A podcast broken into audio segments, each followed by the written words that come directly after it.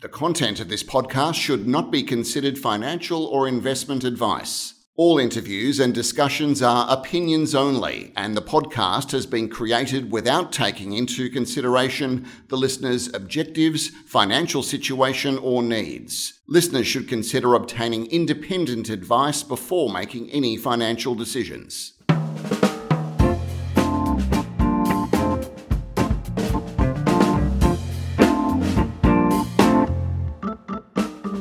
G'day, this is Barry Fitzgerald, Garimpeiro columnist for Stockhead. Welcome to another edition of the Explorers Podcast. Today we are catching up with Mike Moore, Managing Director of Golden State Mining. As its name suggests, Golden State is focused on WA, whereas people from WA keep telling me the biggest and the best, the Golden West.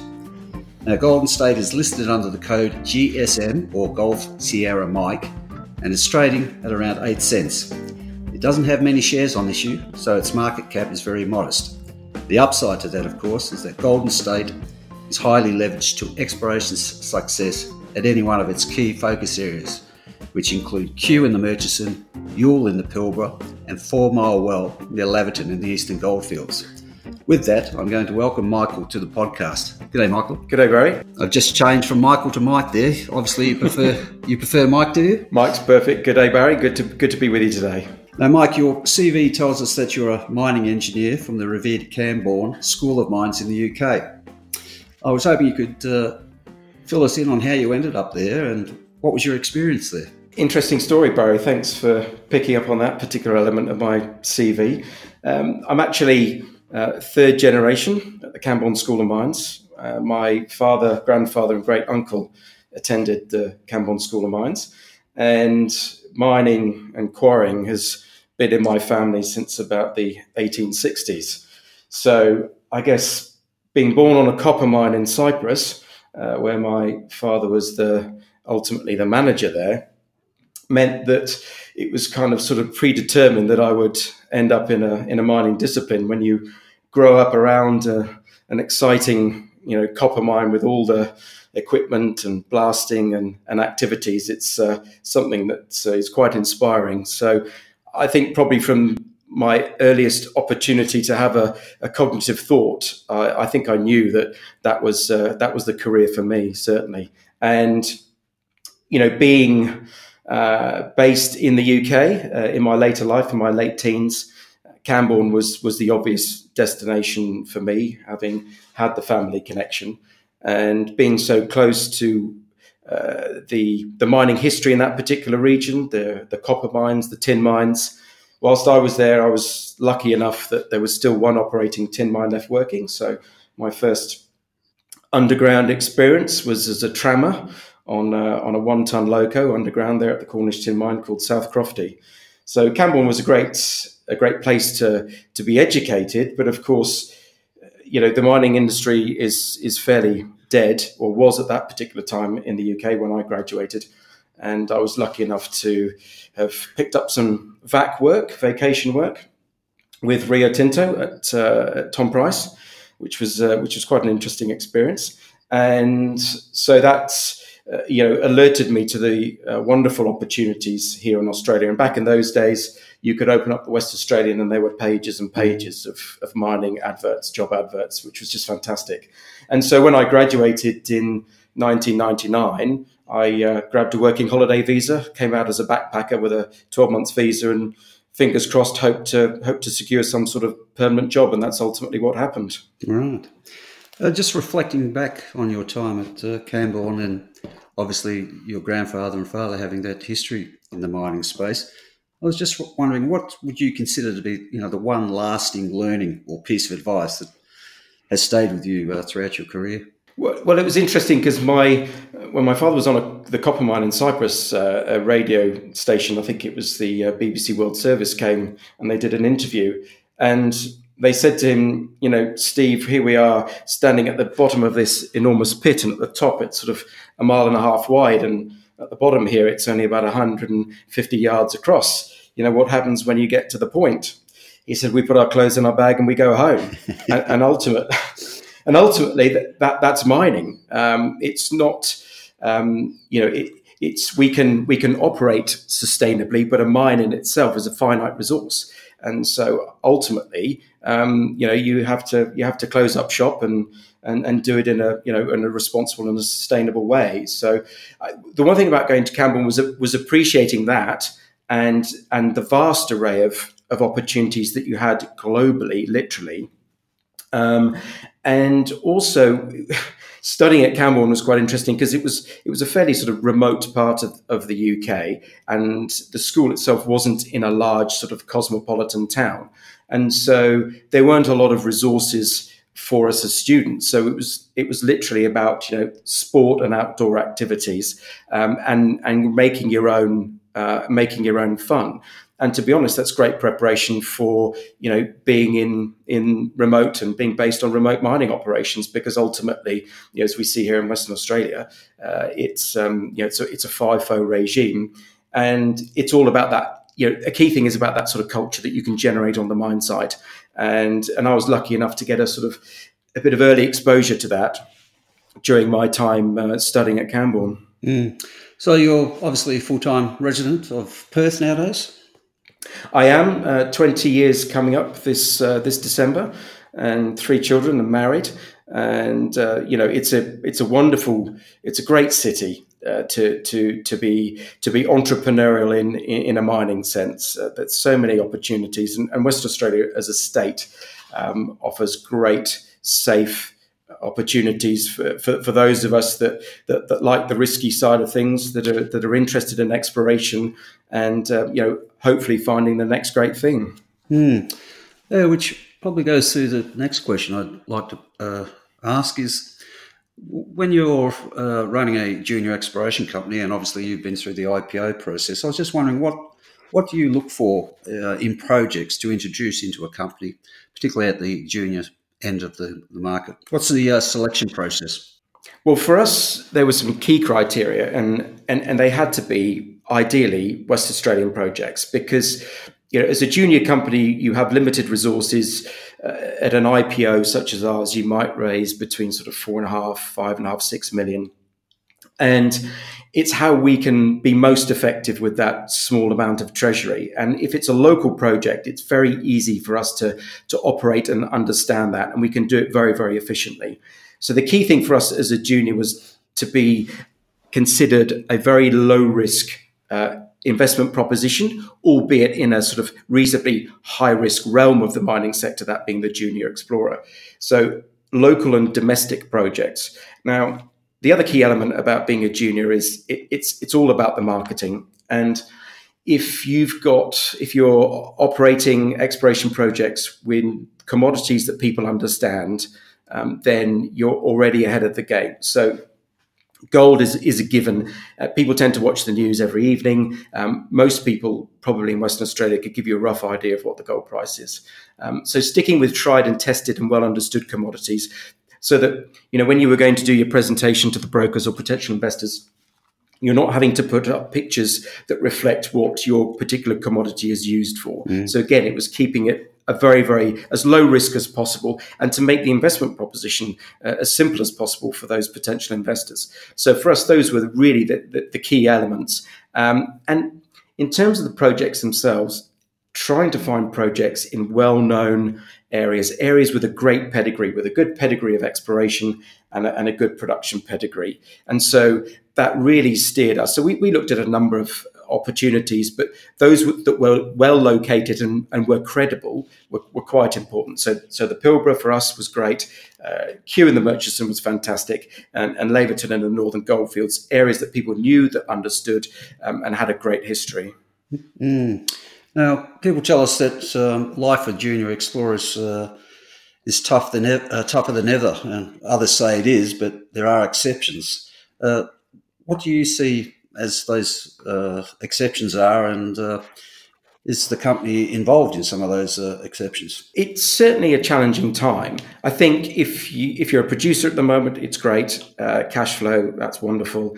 If you're an explorer at the moment and you're building resource ounces, uh, then you know I think you are considered differently by the market we're still yeah we still haven't we haven't been listed 12 months yet and so we're still very much a, a grassroots explorer and so it does make it a little bit more difficult to get that traction. But ultimately, if you drill a credible intersection and you believe that it's got the potential, you know, to prove up some sort of economic resource, then that that materially changes how you are viewed, and and for us, uh, that would materially change how we promote the company. Mm. So it's all about that credibility, and and for us, it's about and a lot of people will say it, but directing as much of the of the treasury into the ground as possible. So living living humbly. Um, certainly, the exploration, the the process of listing the company was it's not for the faint-hearted. I mean, uh, if you don't like a dynamic environment, this you simply shouldn't be operating in this particular space.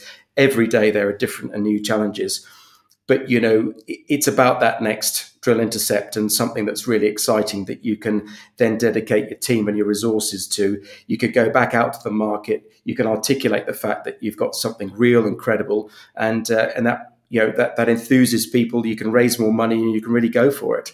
So it's um, that element of differentiation. It's just about that next drill hole and um, and something that's credible. And and we'll only champion something if we think that uh, that we've got something that has the potential to be to be economic. Mm. So the support is there if the results are there. I, take it then.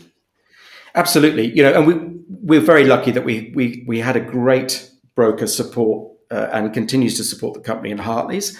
Uh, we we probably got involved with Hartley's 18 months before IPO with a proposition, with an idea, and we kept them abreast of, of our activities uh, as we as we were bringing projects on. So they were they were fantastic supporters. They don't normally get involved with IPOs as small as Golden States, but I think they recognised the credibility of the ground, the pedigree and the history of the ground, and that I you know that we had a sensible uh, management team in place and a, and a, and a good board that would uh, you know hold the executive to account.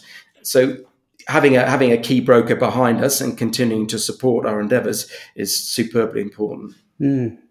Uh, I think we'd agree that uh, Cue in the Murchison is your uh, your flagship project at the moment, uh, and I I reckon that uh, the township of Cue would be uh, the sort of place that you would love, given your background.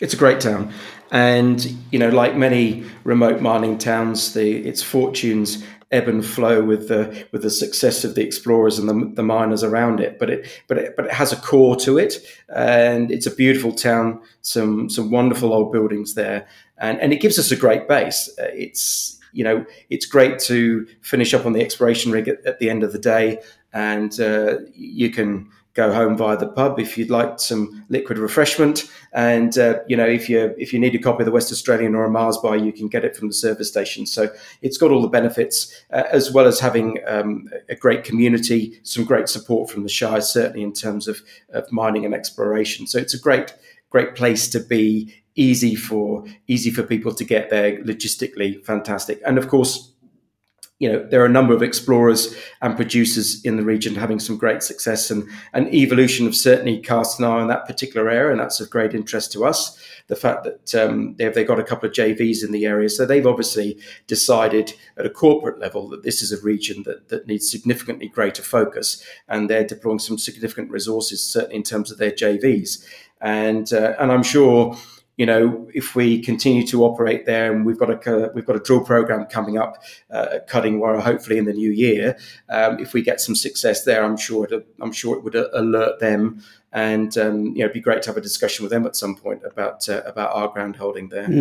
Because mm. I think historically, Cue was a, a, roughly a seven million ounce goldfield, uh, high grade.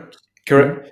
Correct. Yes, absolutely. And uh, great geology there. I mean, the Great Fingal mine. What a what a fantastic mine that is. And and obviously Westgold are, are, are back down there uh, mining at uh, at a Big Bell and at Great Fingal. So it's great to see that activity there. There's a mill uh, in the district, obviously the Tuckabianna mill that's operated by Westgold. So some fantastic infrastructure there, and it's it's only a case of finding a reasonable amount of gold in terms of resource, and there are plenty of opportunities there to to process it.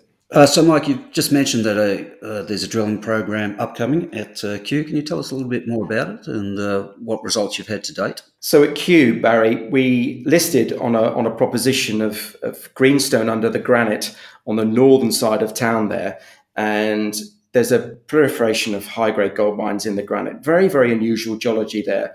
And we drilled some very, very deep holes there down to five, 600 meters, searching for a, a source, a greenstone source um, of these high grade gold veins within the granite. And, and we didn't find those. So initially it was, it was pretty disappointing. Um, that, that that hypothesis, and we, we, had access to seismic data. You know, we had a wealth of information, and that's that's exploration. You know, you mm. can have a great hypothesis, but ultimately uh, the rocks don't don't play the game. But we liked the Murchison, and we continue to like the Murchison. So we had an opportunity to acquire some ground off Lefroy. Mm-hmm. And that gave us access to the Cuddingwarra area, as well as some ground south of Big Bell. So for us, that uh, that de-risked Cue, but it but it also gave us a greater footprint to work within. At Cuddingwarra, a number of historic pits there. You know, 1.3 million ounces mined, and we've got some ground adjacent to that. So that's where we're currently focusing. There's been uh, geophysics uh, has been undertaken within that area, as well as some ground-based programs, geochemistry. So it's really those geochemical signatures and the geophysics that, that are driving this next drill program. So we're expecting to drill probably four and a half thousand meters of air core in that area, uh, just as a reconnaissance uh, process. Uh, and then hopefully that'll lead to uh, to further RC drilling later on the year. The great thing about Cue is generally we're not affected by the weather. Mm-hmm. So even though it's pretty bloody hot in January, uh, we have drilled uh, in that area at that time of year, so we know we can we can do it. Um, so great for us to, to, to have a drill program, a new drill program coming up in in the Murchison. And um, you know, off off the back of that, hopefully, as I said, we can we can do some RC drilling and and hopefully prove up some sort of resource. Okay. Now, up in the Pilbara, that seems to be more uh, early stage reconnaissance exploration. It is. We liked that because this was ground that a chap called Graham Hutton picked oh, up uh, in the mid two thousands.